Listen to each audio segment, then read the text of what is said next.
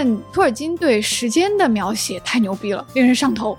如果没有美第奇家族，当然还会有文艺复兴，但是文艺复兴的成就就不会是现在大家看到的这个样子。雷神四拍啥呀？他的弟弟死了，女朋友也分了，姐姐走了，爸爸也走了，然后他就认识了银河护卫队那些傻子。我预测他这里面应该会换很多套衣服，所以我很想看这这部剧里的各种变装。TARDIS Blue 是一种特别的 blue，它跟别的蓝是不一样的。大家好，这里是由未来事务管理局和喜马拉雅联合打造的丢丢科幻电波。今天是周五，到了我们分享趣闻的时间。我是这一期的主持人，未来局的特工千一鹤，跟大家一起来分享本周的开心的事情的有我们的局长，Hello，还有船长，嗯，大家好，嗯，我们在前面两周给大家播出了一些很有趣的话题，比如说六一节，嗯，还有指环王，哎。哎。收到了好多好多大家的热烈的评论，嗯。嗯，我们还播出了老友记一期，耶，是的，想知道船长跟局长你们在这一周还分别看哪些有趣的事情？还是魔戒，还是老友记？今天的分享是一个怀旧环节，我们一对发现最近没有在看啥新的，就还是在借机重温老的东西，嗯。但是呢，就是真的是很有乐趣。我发现这个东西就跟考古一样，就是一个好的作品，你去看它，就跟拿着小刷子一直刷刷刷。对，越往深里刷，你越能发现新的珍贵的碎片。然后这是一个，就是说，precious。对。它重温的快乐不亚于你看一个新东西，而且还有一种感觉就是，呃，每次我作为丢丢的主播自己去听我们的节目，会更有兴趣再去看一看这个作品。真的，真的，对。那船长，你的这个小考古小刷子最近刷出来了什么？哎呀，刷出来了好东西，我觉得刷到了宝贝。嗯。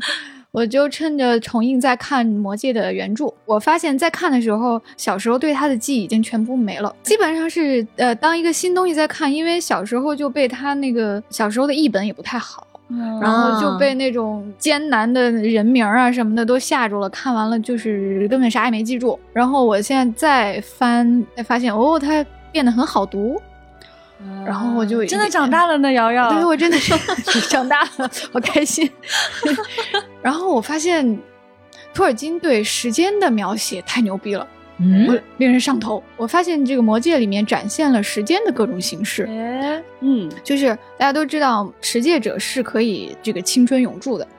但啊，我以为你是想说它可以实时通讯。船长说这些的时候，我第一连通到的是神秘博士和 TARDIS。哎，老千现在已经彻底被我们拖下水了。千老师现在看什么都是神秘博士。哎，一会儿就要说到时间领主了。他这个确实气质上很像啊。哎，他虽然表面上看起来能够让你青春永驻啊，但实际上他的设定里，他是不能延年益寿的。就是魔戒只能让你一直存在，就是在时间线上你只是被拉长了。但是你的生命和健康并没有增加，就像咕噜，其实它的健康状况是不好的。对，这个就是一个有点抽象也有点科幻的概念。就是魔戒拿久了之后，你会感到疲惫。就你们记不记得 Bilbo 在电影的开始啊？Bilbo 对甘道夫说：“这两年我总觉得很累，我想放个长假。”以前我是不懂的，我说为什么这个人不是一直赋闲在家吗？就是。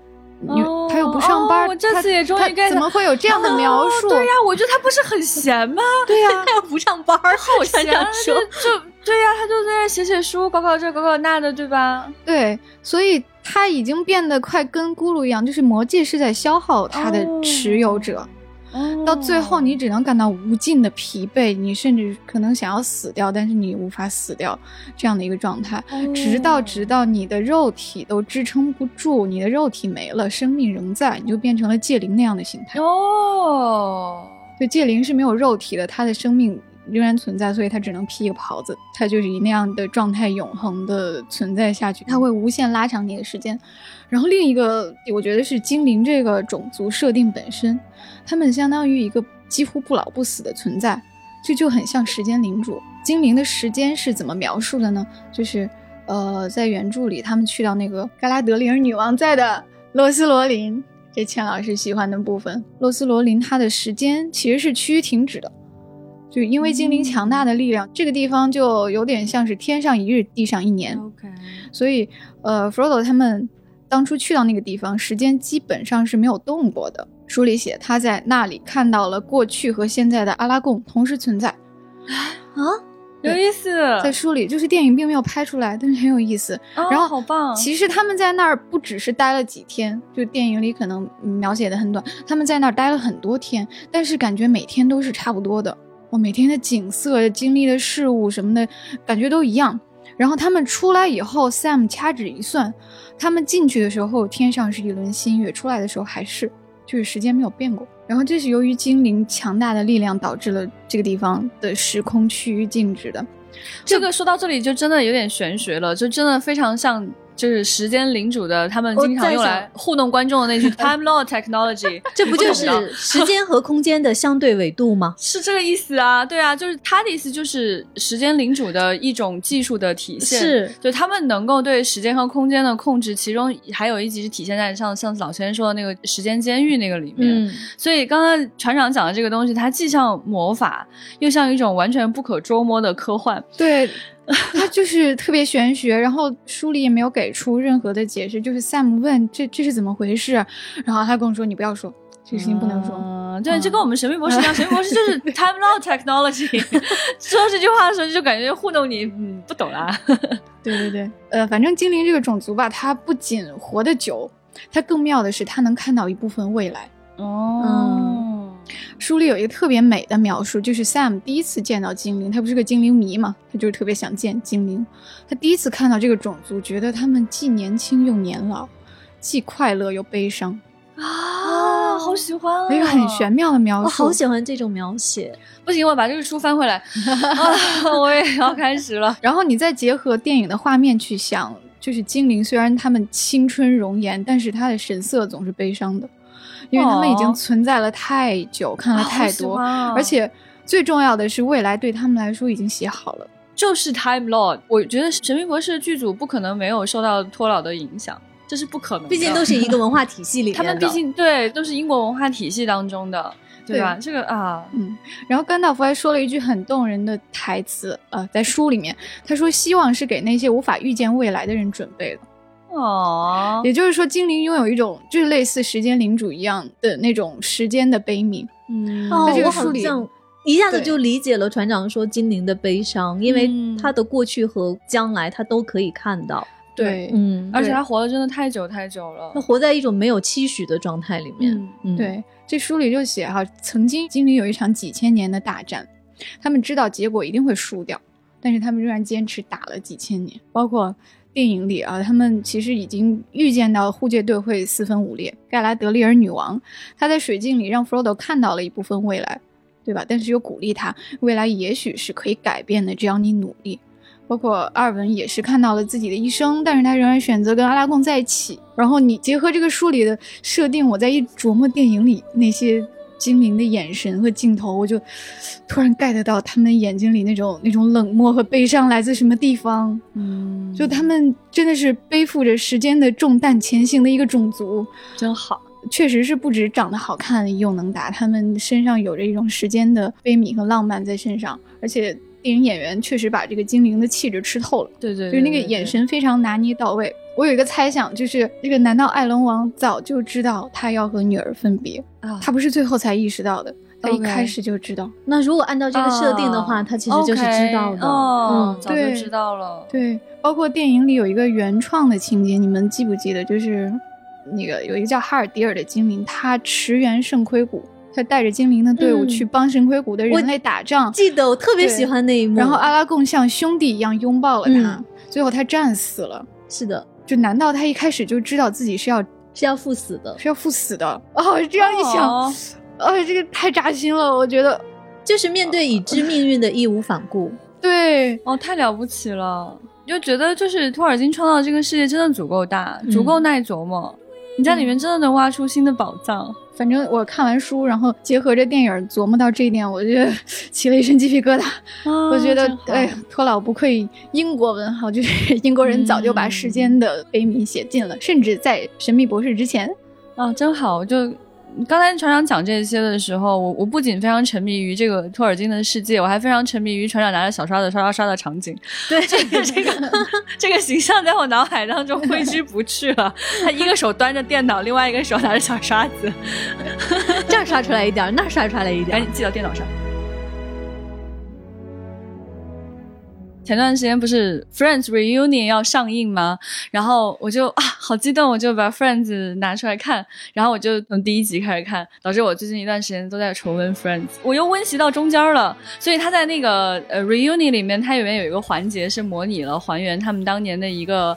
快问快答知识小竞赛，嗯，然后他模拟那个场景在那个呃 Monica 的家里，但是呢，他这次提出了一些问题，是就是问演员本人对当年剧中一些情节的回忆的。我发现我还能抢答其中一些题目，哈哈就就温习的过于认真。比如说 Ross 当年跟 Rachel 分手之后，然后 Rachel 给 Ross 写了一封非常非常长的信，这封信有多少页？哦，eighteen pages front and back。呵呵呵呵呵呵十级学者，哎，有时候是突然感觉到自己一阵无聊，你知道吗？你是在看的过程中自己在抢答，特别入戏的那种。对，就是我就看这一集 reunion 的时候，当时我自己就恨不得自己从沙发上跳起来举手，eighteen pages from the pack，像赫敏一样，超想回答这个问题的，加十分啊，好快乐那种感觉。对，所以就是这段时间就还在一直在看，就很想把它看完。我就是一个开始了就没办法结束的人，所以呢，嗯，我现在已经温习到第九季了。那你有没有像船长一样拿着小刷子刷出了新的小宝藏？很多很有意思的细节，嗯，对，就是有些细节可能真的很难向他人去传达的这种细节。像上次我们在那个节目当中有谈到说，其实这里面有很多的配角后来都成了大名鼎鼎的人物，嗯啊，比如说像那个钢铁侠的导演 Happy 在这个里面，然后还有就是蚁人，后来饰演蚁人的保罗，他在这里面饰演的是菲比的丈夫 Mike。对，你就重新去看这些人出现在当时的那个情景之下的时候，你就感觉到非常的五味杂陈、百感交集。然后我还发现，在里面连几句台词都没有的一个跟 Ross 住在同一个公寓楼，然后跟周易打过招呼的一个女性，其实是后来就是非常长寿的一个剧集《Supernatural》的里面的那个妈妈。呃，所以他们俩都毫无感觉。Anyway，就是这个，就是考古已经细到了，就是我自己也不是很想面对的这个程度。这些无无用的冷知识也不知道讲给谁去听，就 但就自己很高兴。对，就那一刹那自己还是很快乐的。嗯但确实也发现，就是这个剧它确实有年代感。一方面是他们穿的衣服的那个复古风潮又回来了。千禧年，对呀、对，它是它就是现在时尚就是二十年一个轮回啊。对，exactly，就是你你现在去穿那个 Monica Rachel 穿的那衣服，你觉得好漂亮。然后我这次就没有办法把眼睛从菲比的那些首饰上面移开，觉得啊好漂亮，好可爱。还有一些就是比如说大家对一些问题的就是观念的一些变化。比如说，上次我们有谈到说，TVBT 的这个 Sheldon 这个角色其实是有参考过 Friends 里面 Ross 的这个原型。因为 Ross 是一个 geek 嘛，是一个喜欢恐龙的古生物学家。Friends 里面的那些朋友，没有一个人愿意听他去讲任何科学的事情。就是他只要一开口，大家就会睡着。对，对啊，对啊。可是你现在去看，你就会觉得什么呀？就是比如说 Rose 跟大家说说啊，我认识那个女性是因为呢，当时在几千年前有一个火山喷发了，然后覆盖了整个文明，然后我们要去考古，然后大家就啊，就让他不要再说了。但是我就特别想问啊，是什么什么火火山，什么文明？说下去啊埋到了啥？你挖到了啥？我 这个我就 很想问他。所以就是你会看到说，大家对知识的。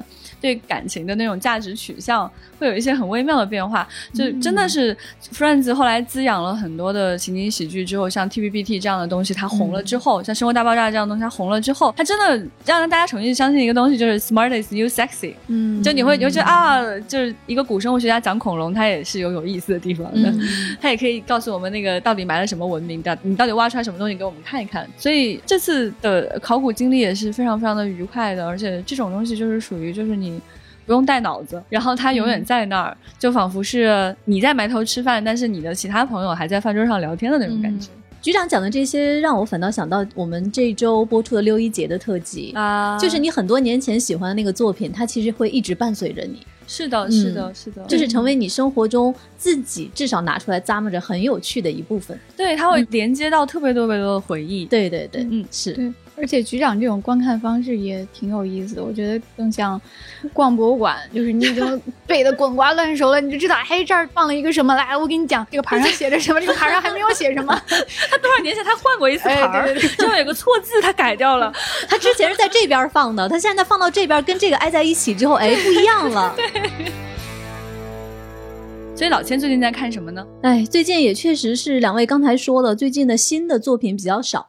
嗯我看了一个剧，这个剧是当然也不是一个特别老的剧了，它是英国跟意大利合拍的 Netflix 出品的一个三季的一个剧，叫《美第奇家族》。哦，嗯，这个剧其实它一九年的时候就已经完结了，每季是八集。我是分两周的时间给他看完了。哎呀，我看这个剧的过程就是怎么形容呢？就是又失望又欲罢不能。哎，哎我对很多美剧都是这种情绪。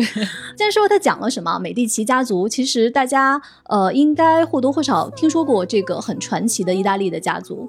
他是在十五到十八世纪意大利佛罗伦萨的真正意义上的统治者。这个家族一个巨大的特点就是一有钱，他们是银行家，拥有着巨大的权力和财富。那这个家族呢，它整个历史上出过四位教皇，两位法国的王后。除了有钱之外，它其实更大的一个贡献在于这个家族对于艺术有极高的热爱。和鉴赏能力非常高的艺术品味，嗯就是如果没有美第奇家族，当然还会有文艺复兴，但是文艺复兴的成就就不会是现在大家看到的这个样子。嗯，就是所有我们现在能叫得出来的名字的那些文艺复兴的巨匠，米开朗基罗、达芬奇、波提切利、拉斐尔，他们全都受过美第奇家族的资助。所以这些人物他在这个剧集当中都出现了。呃，是的，我为什么要讲这么多关于美第奇家族这样的一个历史，他们真实存在的一个情况？就是，呃，我看到这个剧的介绍，我就特别想知道，它是不是一个真实的把这个家族的历史给讲出来的。嗯，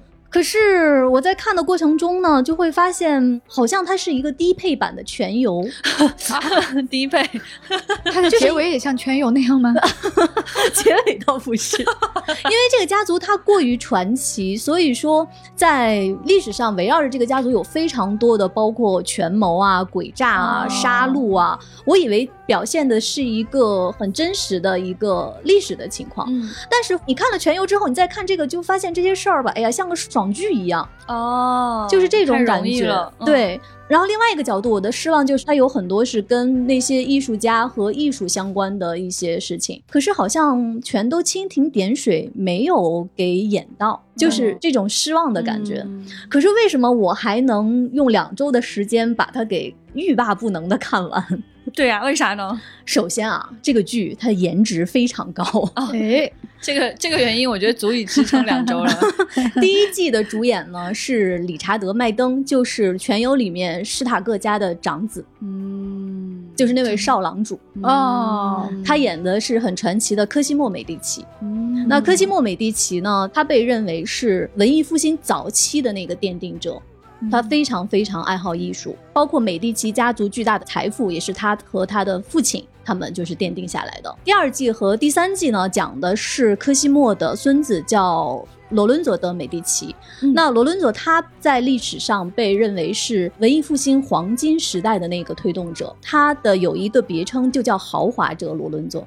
就是我们现在看到的，包括米开朗基罗，包括达芬奇，它全都是罗伦佐当时发现的。让我欲罢不能，就一个是它虽然是有那么点儿蜻蜓点水，就是边边角角的那种历史感，但它毕竟还是基本上延续了这个家族历史的脉络。让我觉得很迷人的地方是在于，它这里面虽然我刚才说到它没有太多的跟这些艺术家非常细腻的描写，但是你现在想一想啊，我们现在看到的那些艺术作品。比如说佛罗伦萨的城市的标志性建筑圣母百花大教堂，那个当时就是美第奇家族他们的家族教堂。比如说我们看到的波提切利的那幅很著名的博士朝拜的那个像，那个其实就是美第奇家族人家家庭礼拜堂的一个壁画。哦，就是所有的那些我们现在看到伟大的艺术作品，就是他的日常。啊、天哪！客厅装饰，是的，嗯就真的是这样。嗯所以你看到，其实后来我看到一篇文章，就是讲在这个剧里面那些在背景处一个虚焦的一个画儿，是哪幅著名的画，其实就是人家当时摆在客厅里的一个作品，哦，就是这种感觉。因为现在佛罗伦萨特别著名的乌菲齐美术馆，它就是美第奇家族当时的办公场所，因为它收集了太多的艺术作品。天哪！对，所以这里面这才是凡尔赛，这要换一个词来形容美第奇。对，在那个时候，其实那些艺术家他们都是有受到教会的委托去创作的。嗯那在这个委托背后必须有一个金主，嗯那美第奇家族就是这个凡尔赛的金主。我看到这个叫莱昂纳多的年轻人非常好，我就把他推荐给米兰的公爵，说这个年轻人不错，你让他去给你画教堂的画儿吧。嗯这个叫莱昂纳多的年轻人，他当然不是迪卡普里奥，他是达芬奇。所以就是这样的一种感觉，让我在每一集都停不下来，因为他的那个成就实在是那种轻描淡写的迷人。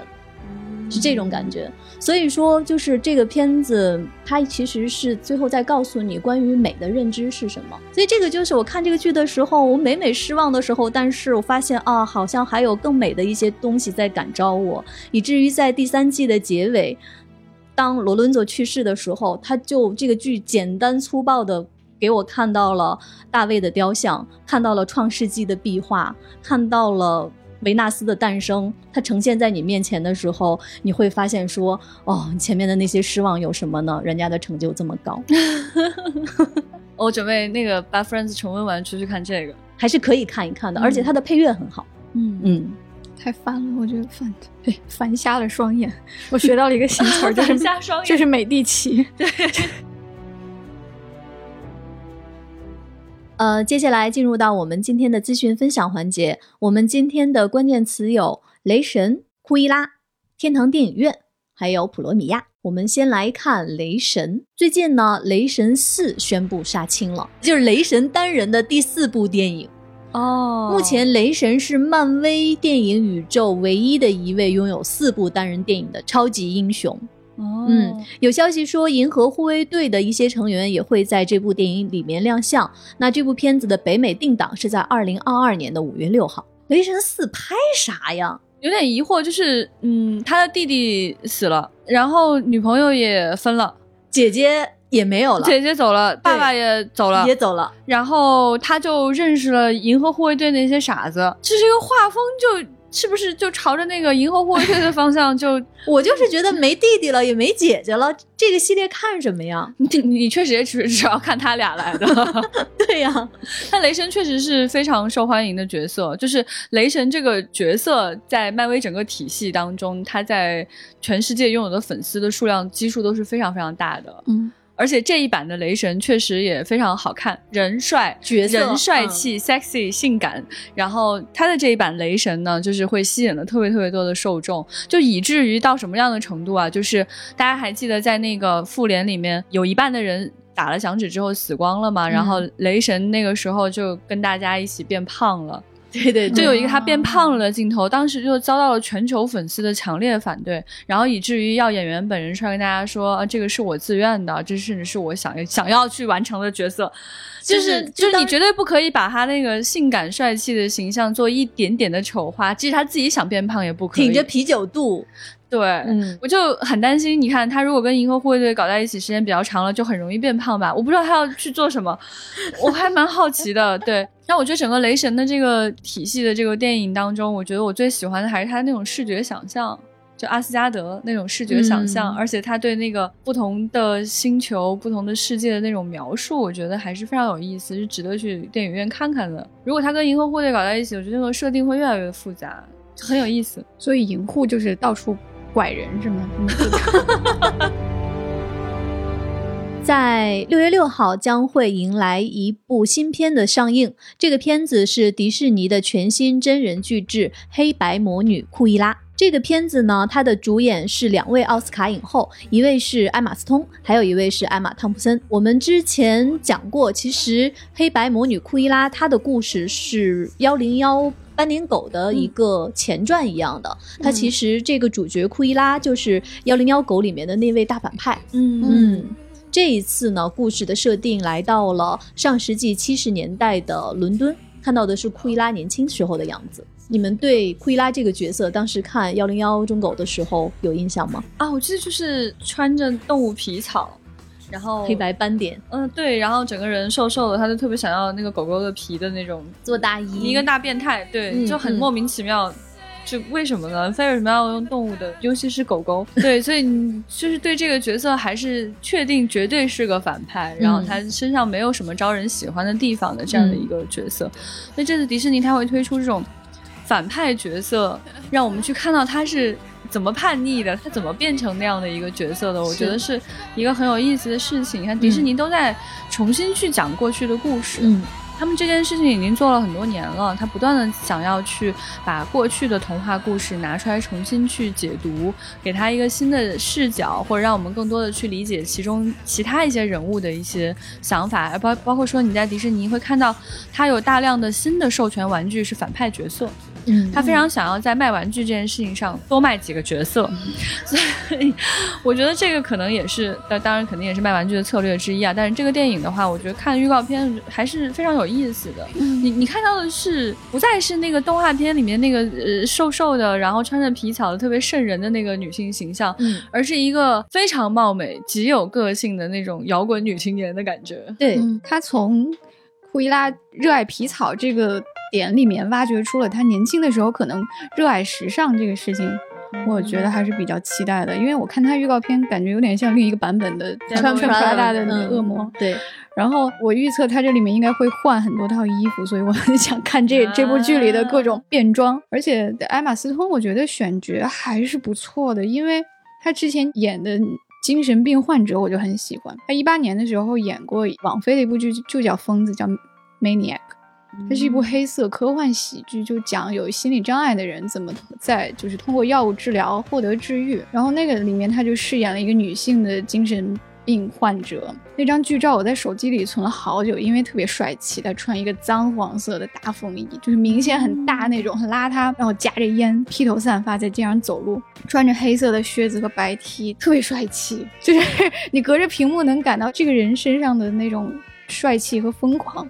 嗯，那就透过屏幕扑到你的脸上，然后我觉得这个这次又演了一个很疯狂的女性的形象，我觉得就还怪期待的。而且她这一次的设定是在上个世纪七十年代的伦敦嘛，刚才局长说到她是年轻的时候好像一个摇滚女青年，嗯这个也是这个电影她特别花心思的一个设定，就是上个世纪七十年代的伦敦也是就是摇滚朋克，嗯它很繁盛的一个时期。嗯黄金时代，对这个所以说，这里面你会看到很多的关于那个时代的一些时尚的痕迹，嗯包括我看到介绍说，库伊拉他这里面的，就刚才船长说很期待的这些换装，它的时装设计是很多是致敬了朋克的教母 Vivienne Westwood，嗯，哦所以说它这里面的视觉冲击还是非常非常强烈的。所以看这个片子，你会看到一个非常漂亮的少女叛逆的过程，然后看她非常帅气的时装，七十年代风格的时装，以及你还会听到七十年代英国黄金时期的摇滚音乐。嗯，啊、我觉得就凭这些，我觉得。还挺享受的 对，应该还嗯是非常值得去看一看的。行，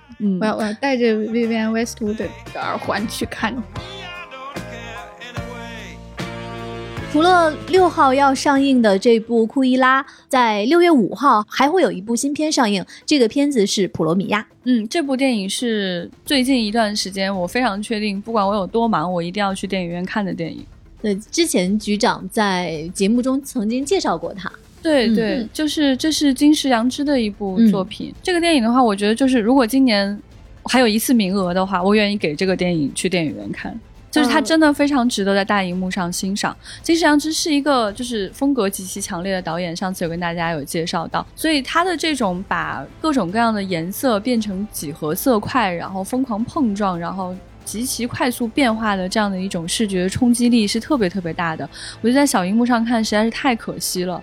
如果可以的话，我真的是非常非常愿意在大荧幕上仔细的去观赏《普罗米亚》这部电影呢，会比它上一部《落叶》那部电影呢颜色会更加明亮一些。就《落叶》它整个可能更凝重一些的颜色，然后但是《普罗米亚》的颜色就比较荧光色，所以在这样的环境之下，如果能够就是在大荧幕上去欣赏的话，会非常非常愉快。而且我非常想要就是愿意去支持这样的有风格的导演，嗯因为我们其实特别愿意看到这个世界上的不一样的想法、不一样的画风。他之前拍的那些过于风格化的东西呢，就是在商业上其实是很难实现很大的一个收获的。嗯那普罗米亚已经是他们能够往商业上走了很大一步的一次努力了。我觉得，如果大家愿意的话，可以真的去支持一下这种让这个世界变得不一样的这些人。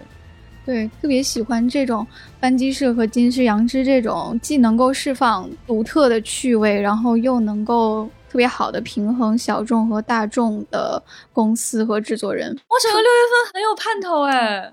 那局长，你刚才说你会把今年的这个如果只有一次配额给到普罗米亚，那我想说，那今年在下个礼拜要上映的这部片子你不看吗？谁？天堂电影院啊，这个也很想去电影院看啊。最近呢，我们看到意大利电影《天堂电影院》将于六月十一号登陆中国内地院线。哦，那就在电影上映之前呢，天堂电影院的导演朱塞佩·托纳多雷，他为中国的观众写了一封手写的信。他在信中是这样说的：“亲爱的中国观众，由我执导的电影《天堂电影院》即将在中国开启一段新的旅程，我非常开心，希望你们会喜欢。同时，我也希望这部电影的上映将是重振影院及电影的好兆头。人生很难，还好有电影相伴。”期待天堂电影院片中所传达的美好，希望可以帮我们度过这段艰难的时光，让我们的生活重回正轨。天堂电影院 如果在大荧幕上放，我一定会去看的。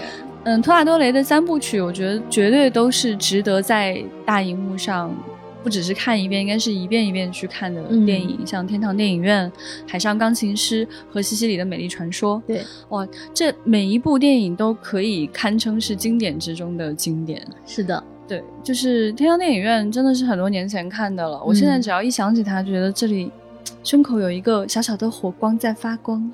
而且会想到那一段小提琴。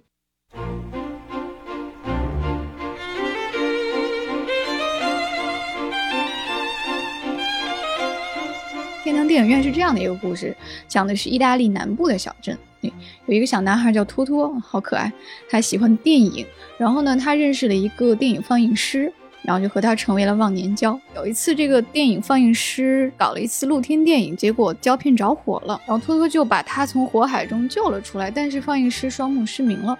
然后托托就成了小镇上唯一会放电影的人，就接了他的班儿，成为了小镇上的电影放映师。就很多年以后，托托长大了，他成为了一个著名的电影导演，功成名就之后，又回到了家乡，然后看到当年残破的天堂电影院，就追忆往昔，唏嘘不已。大概是一个这样的故事。故事情节可能相对来说是比较简单的，但是这个片子里面真的有太多太多让你在不同的年龄看都会很动人的一个点。对，嗯。就是是小时候的那种童真啊，然后长大了的爱情啊，是的，还有就尤其是对电影的爱，对，他们是怎么爱电影的，是怎么去喜欢电影这样一种表达形式的，我觉得在里面表现的特别的美好，对，就让你想起这部电影，你就会想到金色，是的，是的，嗯那种温暖的南部意大利的阳光。啊，嗯我记得这个电影里面，比如说，我记得就是小的托托他就是躲在幕后看电影的那个笑容，嗯，就是获得就是胶片带给他的那种快乐。哦嗯，然后你记得吗？其实这里面那位老人他告诉托托说，你其实要离开我们的这个小镇，你去外面看一看，不然的话，你就会以为你眼前就是全世界。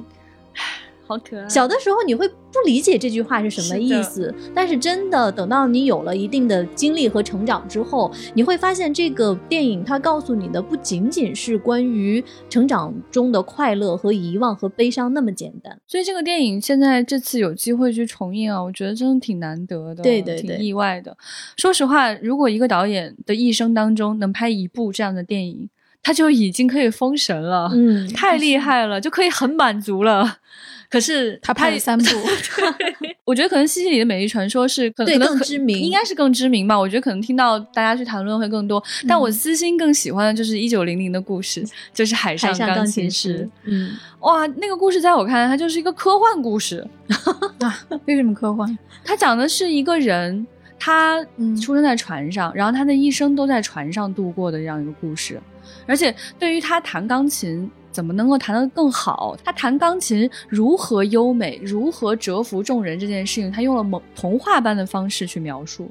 一种非常不真切的，所有人都笼罩在一种非常美好的那种思绪当中的那种状态，去描述他到底弹的有多么的美妙，以至于后来他在他的人生当中长大了之后，他遇到了一个他非常爱的人，他发现他没有办法为了任何人离开这艘船，他一定要生活在海上。是的，所以这个故事是关于一个人在海上一直弹钢琴，没有办法下船，没有办法登上陆地的一个传奇故事。它有一种非常不真实的感觉。电影本身拍的那个美，真的是太难形容了。它对那种大海的那种辽阔的描述，让你会很容易想到太空。你会去想象，它也许是一个宇航员的故事，他没有办法回到故乡，没办法回到地球，他就是一定要在一生都在太空中度过，然后他有美好的音乐来伴随他，他就是自学成才，就是非常会弹钢琴，即使为了自己最心爱的女子，也不能做到这一点。对。其实说到海上钢琴师，我觉得这一点就有一点点像今天开场的时候，船长说到精灵对于他们自己已知命运的那种、哦那种绝望和无奈。对这里面这个海上钢琴师一九零零就是这样，对他知道他没有办法下船去接受陆地的世界，嗯所以说他只能一生漂泊在海上。我记得他这里面有一段非常经典的台词，他说：“陆地对于他来说是那个太过美丽的女人。”嗯是那个太过繁华的城市，他没有办法接受。但是他在他已知的可以接受的命运里面，他去实现了最美好的那一部分。我一定要去看一下天堂电影院。我希望他的《海上钢琴师》也可以再重新上映。嗯，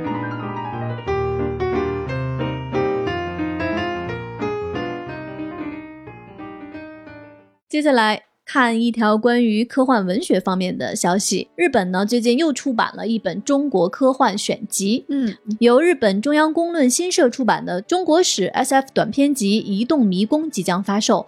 它是由大会和史主编的，收录了八篇历史题材的中国科幻短篇。我们来看一下都有哪八篇啊？其中有飞刀的《一览众山小》，马伯庸的《南方有家苏》，程静波的《赶在陷落之前》。另外呢，还有飞刀的《移动迷宫》，梁清散的《广寒生或许短暂的一生》，宝树的《时光的祝福》，韩松的《一九三八年上海记忆》，以及夏家的《永夏之梦》。很有意思，因为其实之前一直有听说，就是日本有很多人非常非常着迷嗯中国历史，中国历史迷。有很多同好，就那种学会 很宅很宅的，对对对就是虽然圈子很小，但是里面真的都是非常感兴趣，就是钻研很深的这种阿宅。嗯，就很有趣。然后呢，与此同时，现在就是因为《三体》在日本红起来嘛，对就会有。一大群人就是对中国的科幻特别特别的感兴趣，嗯然后所以他们这个题材我觉得选的很有趣，就既戳中了历史这个点，又戳中了 S F 这个点，然后有一个嗯结合。这些选片我也都非常的喜欢，我觉得大家如果没有看过的话，可以再去找来看一看。这些短片大部分都在国内都发表过的。他的主编就说，希望这个集资能既吸引科幻迷，又吸引科幻迷以外的人群。嗯对，而且你看他的出版社，中央公论新社也是日本老牌的那种出版社，它有有点像商务印书馆这种感觉。对，一个出版社出了一本中国的，还是讲历史的，还是科幻的短篇集，想想这个组合就很神奇。嗯，对哦，我看这个主编说，他认为日本有大批的中国历史爱好者。哎，不知道他这个大批到底是有多大批？嗯，他自己也是一个，对，应该有不少这种同好会或者这个研究圈子。我们在今天节目开始的时候说到了神秘博士，我发现其实我今天说资讯应该有一个关键词是神秘博士。今天咱们就有聊到说，就是喜欢的东西就会反复看，反复看，反复看，就一直喜欢。就像之前我们伴伴还有船长还写过一些文章，就很好笑，就是 EVA 爱好者只要看到紫的和绿的，就会认为这是初号机，只要有这两种配色，它就是初号机，没错。那么对于神秘博士的粉丝来说呢，只要看到白色跟蓝色，OK，这个就是 TARDIS 没有问题。所以我们在微博上有两个 tag，一个叫成天就知道 EVA，还有一个叫成天就知道 TARDIS。欢 迎大家来给我们投稿啊！只要是你一晃神儿看错了的东西呢，它都是对的。比如说，就是之前有提到过的紫的和绿的拼在一起的拖把啊，它看起来就非常出号机啊。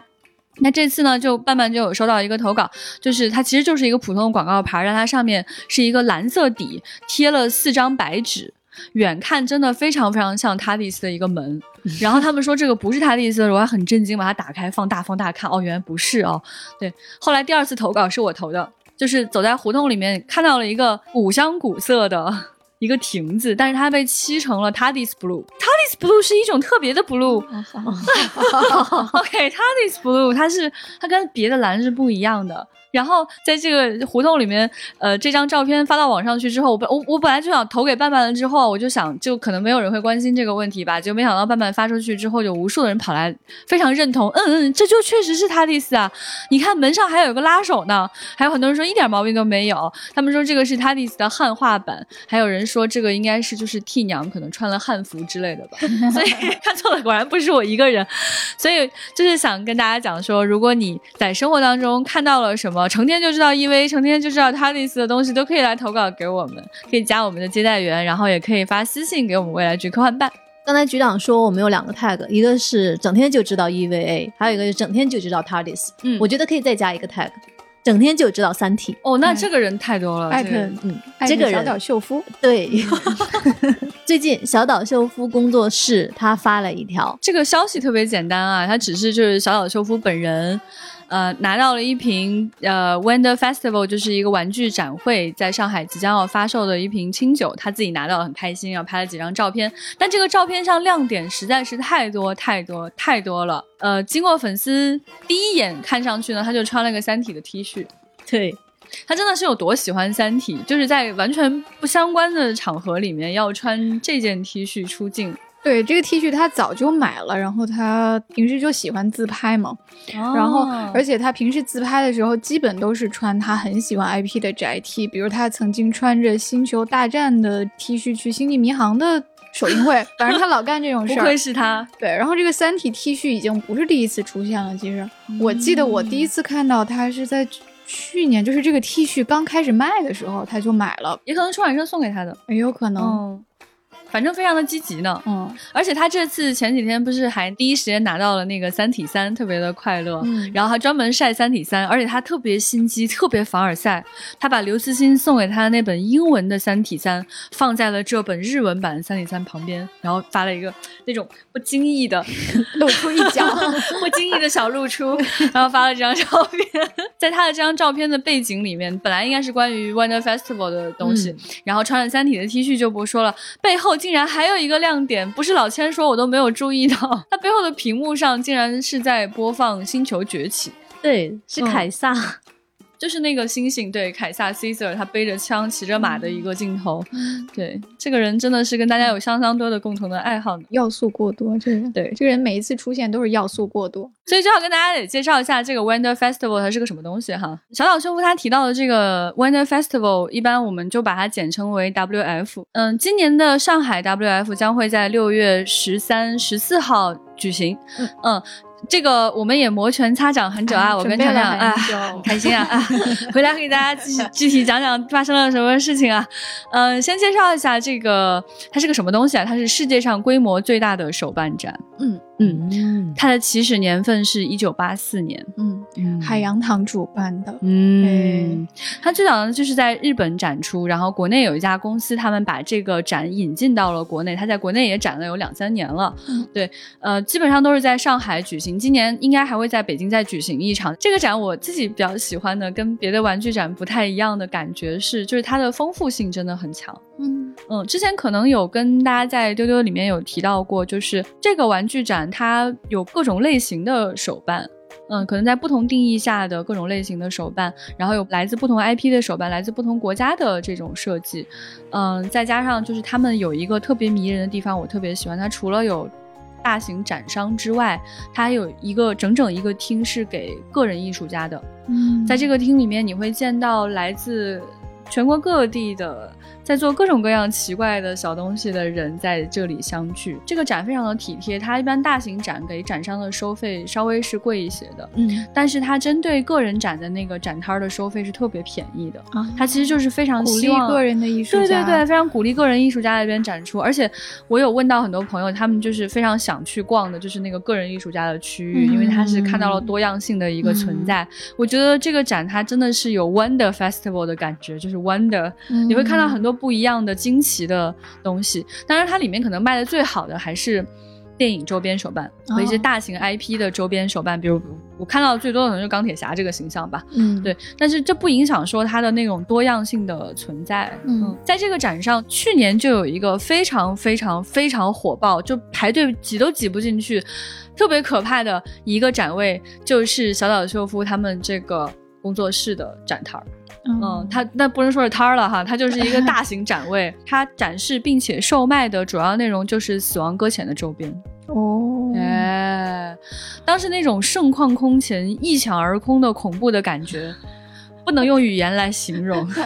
所以我今年还是很忐忑，我觉得我可能就是溜边去看看好了，我还是不要去跟他们抢了。假如说他说某一个东西在几月几号几点几分发售的话，嗯提前两三个小时队伍就已经非常非常长了。嗯然后当开始销售的那个节点，把那个绳子拉起来的时候，就像开闸放水一样，一群猛兽冲了出去啊，好恐怖哦！所以就是，其实嗯手办展可能也是需要体力的。那这次呢，我我跟船长还有嗯郭姐。嗯嗯，还有我们的设计师球都会去这个上海 WF，回来了之后跟大家好好分享一下逛展的经历。难得一次的能够以展商的身份进去，哎呀，我可期待了。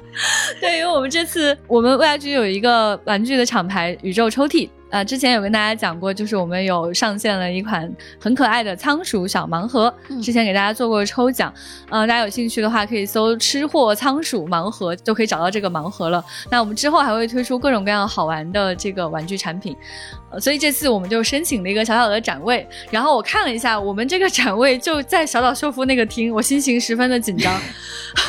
我欢迎各位朋友在排小岛秀夫的时候光顾一下我们的摊儿。谢谢大家的支持。呃，如果你是没有办法在那两天去上海的朋友，那如果你有机会在北京的话，也推荐你来北京看一个小小小小的展。嗯，它是我们的卡塔卡塔展，在北京当代 MoMA 的库布里克书店。关于卡塔卡塔展的具体的信息，大家可以关注我们的公众号“不存在”，或者是我们的微博号“未来局科幻办”，会有更详细的一些介绍。嗯嗯。接下来看一下大家最近几期节目在丢丢的粉丝群里面的接龙。我们《老友记》的那一期给大家留的问题是：你觉得你是《老友记》里的哪个角色呢？唐小舟说他觉得他是 Monica，觉得自己生活井井有条，我有点完美主义，有点强迫症。这 A M 说六个人里面很难找到定位，可是别人都说我是 Rose。看到在喜马拉雅上有特别多的留言，嗯，然后这位叫梅林检察长的说：“救命！”听到 Chandler 说我也想要一百万的时候，在满员的电梯上笑出声了。杨玉 Jane 说这期好感动，爱丢丢沙发和沙发上的每一个灵魂。胡小丫丽丽说：“我突然发现，我看丢丢原来就是在当老友记在看啊！别人都在评论每期的内容，我好像一直评论主播的性格啊、互动啊、关系啊，又发生了什么好玩的事情啊啊！”胡小丫说，她听到我说的最后那句话，感觉有种心电感应的感觉。她一直都没有进丢丢的群，就是因为很喜欢这种隔着一点距离一块屏幕的感觉，看着一群朋友在沙发上聊天，感觉就很满足了。这个叫你走不送的朋友，他还挖出了更多的细节哈。他说，Chandler 好像很喜欢看名著，比如微博里面就有人曾经发现他打瞌睡的时候手里拿的是《百年孤独》。阅读爱好者，还有一位叫阿摩子的说，《武林外传》的编剧就是《老友记》的铁粉，嗯秀才的墙上就贴着字“六人行必有我师”。啊，这梗就已经其实都已经埋进去了。那在这一周六一节的这期节目，我们给大家留的问题是：你小时候和长大后同样喜欢的那部作品是什么呢？嗯我们先来看大家在丢丢粉丝群里的接龙。八一老爷他说！是汤姆和杰瑞。哇哦，太多了，就是一眼望不到头。另外一位叫做 A Super EVA，他也说猫和老鼠，哎，我看猫和老鼠有高票当选，哎，是 E V A 和猫和老鼠，还是他名字就叫 E V A 呢？我觉得他说的应该是 EVA 和猫和老鼠。哦、o k 明白了。嗯，我看《哈利波特》也是高票当选哈。嗯，武井塔克树说《哈利波特》，发条城好几个人都在说《哈利波特》。哎，这位叫 Even 渣，他说哆啦 A 梦是的，是的，哆啦 A 梦就是最好的。然后你看这里面还有好多啊，海绵宝宝、数码宝贝、四驱兄弟、圣诞夜惊魂。OK，天书奇谭，哎，天书奇谭很棒。莉莉亚说天书奇谭，对，确实对，还有十万个为什么。嗯，还有《西游记》，当当然了，一定要有《西游记》的。还有渔火说龙猫，嗯，啊，还有樱桃小丸子，对对对，嗯樱桃小丸子，哦，樱桃小丸子真的太可爱了。很多提名当年引进的动画的，啊四驱兄弟、数码宝贝、灌篮、柯南、丁丁历险记、我觉得这个砂糖喵很有趣，他说《聊斋志异》，哎，我爱我家。这位 R 酱这位朋友说《少年科学奥秘文库》，OK，感觉真的是小时候会拿得到的那种书。因为我们这一期我们的主播 Max 他讲了，他说小的时候会在晚上在被窝里面打着手电筒，会跟他的小玩具们一起玩儿，呃，也收到了大家的回应。呃，有一位叫 M A Y，他说小时候从来不喜欢玩娃娃，总觉得睡着了他们就会活过来，有点吓人。但是呢，还有一位叫查理不会冲浪，他说小时候用纸巾给冰人儿盖过被子，给狮子、老虎嘴里放过生肉，离家几天要在玩具箱旁边放一碗水留给他们喝，啊好可爱，放一碗水也太可爱了。可爱。我以前看过一张图片，已经不知道作者是谁了，就是一个小姑娘，她躺在床上睡得很安详，然后在她肚子上站了一只特别特别特别小的毛毛熊，那只小熊拿出一柄剑，指着一个特别巨大的龙。啊我看过那张图。，对，就是有猛兽如果来袭击你的话，实际上在你床头的那只毛绒小熊，它是会会掏出宝剑来保保护你的，而且它特别特别特别特别小只哦。哦，好可爱，好感动。对，我就被嗯那张图深深的萌到了。我觉得大家会想到说，小时候会觉得玩具会活过来，这简直是太正常的一件事情了。呃，那我们看六一这一期在喜马拉雅页面下面的评论啊，科学空间他说小时候最喜欢的是恐龙特级可赛号，印象最深的是人间大炮一级准备。真的，同龄人吧。Y O R H A 零二，他说小时候同样很喜欢《鲁滨逊漂流记》，而他很喜欢迪迦奥特曼。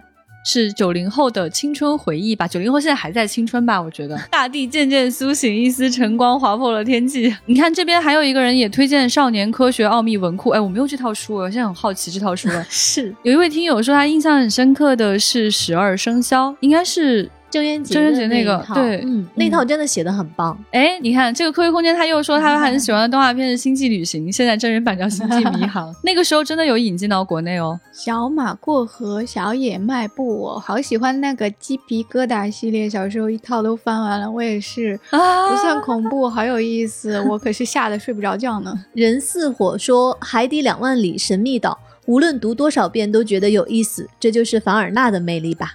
今天在节目的最后，给大家留一个互动的话题。这个话题是你特别喜欢看的、反复看的那部作品。你在进行考古挖掘的时候，你发现了什么新的快乐呢？哎，嗯，嗯，那种特别没用的冷知识也可以啊。欢迎大家在我们的页面下方评论留言，一定要订阅丢丢。嗯另外呢，也欢迎大家加我们接待员的微信 f a a 杠六四七，进丢丢的粉丝群，跟大家一起接龙互动。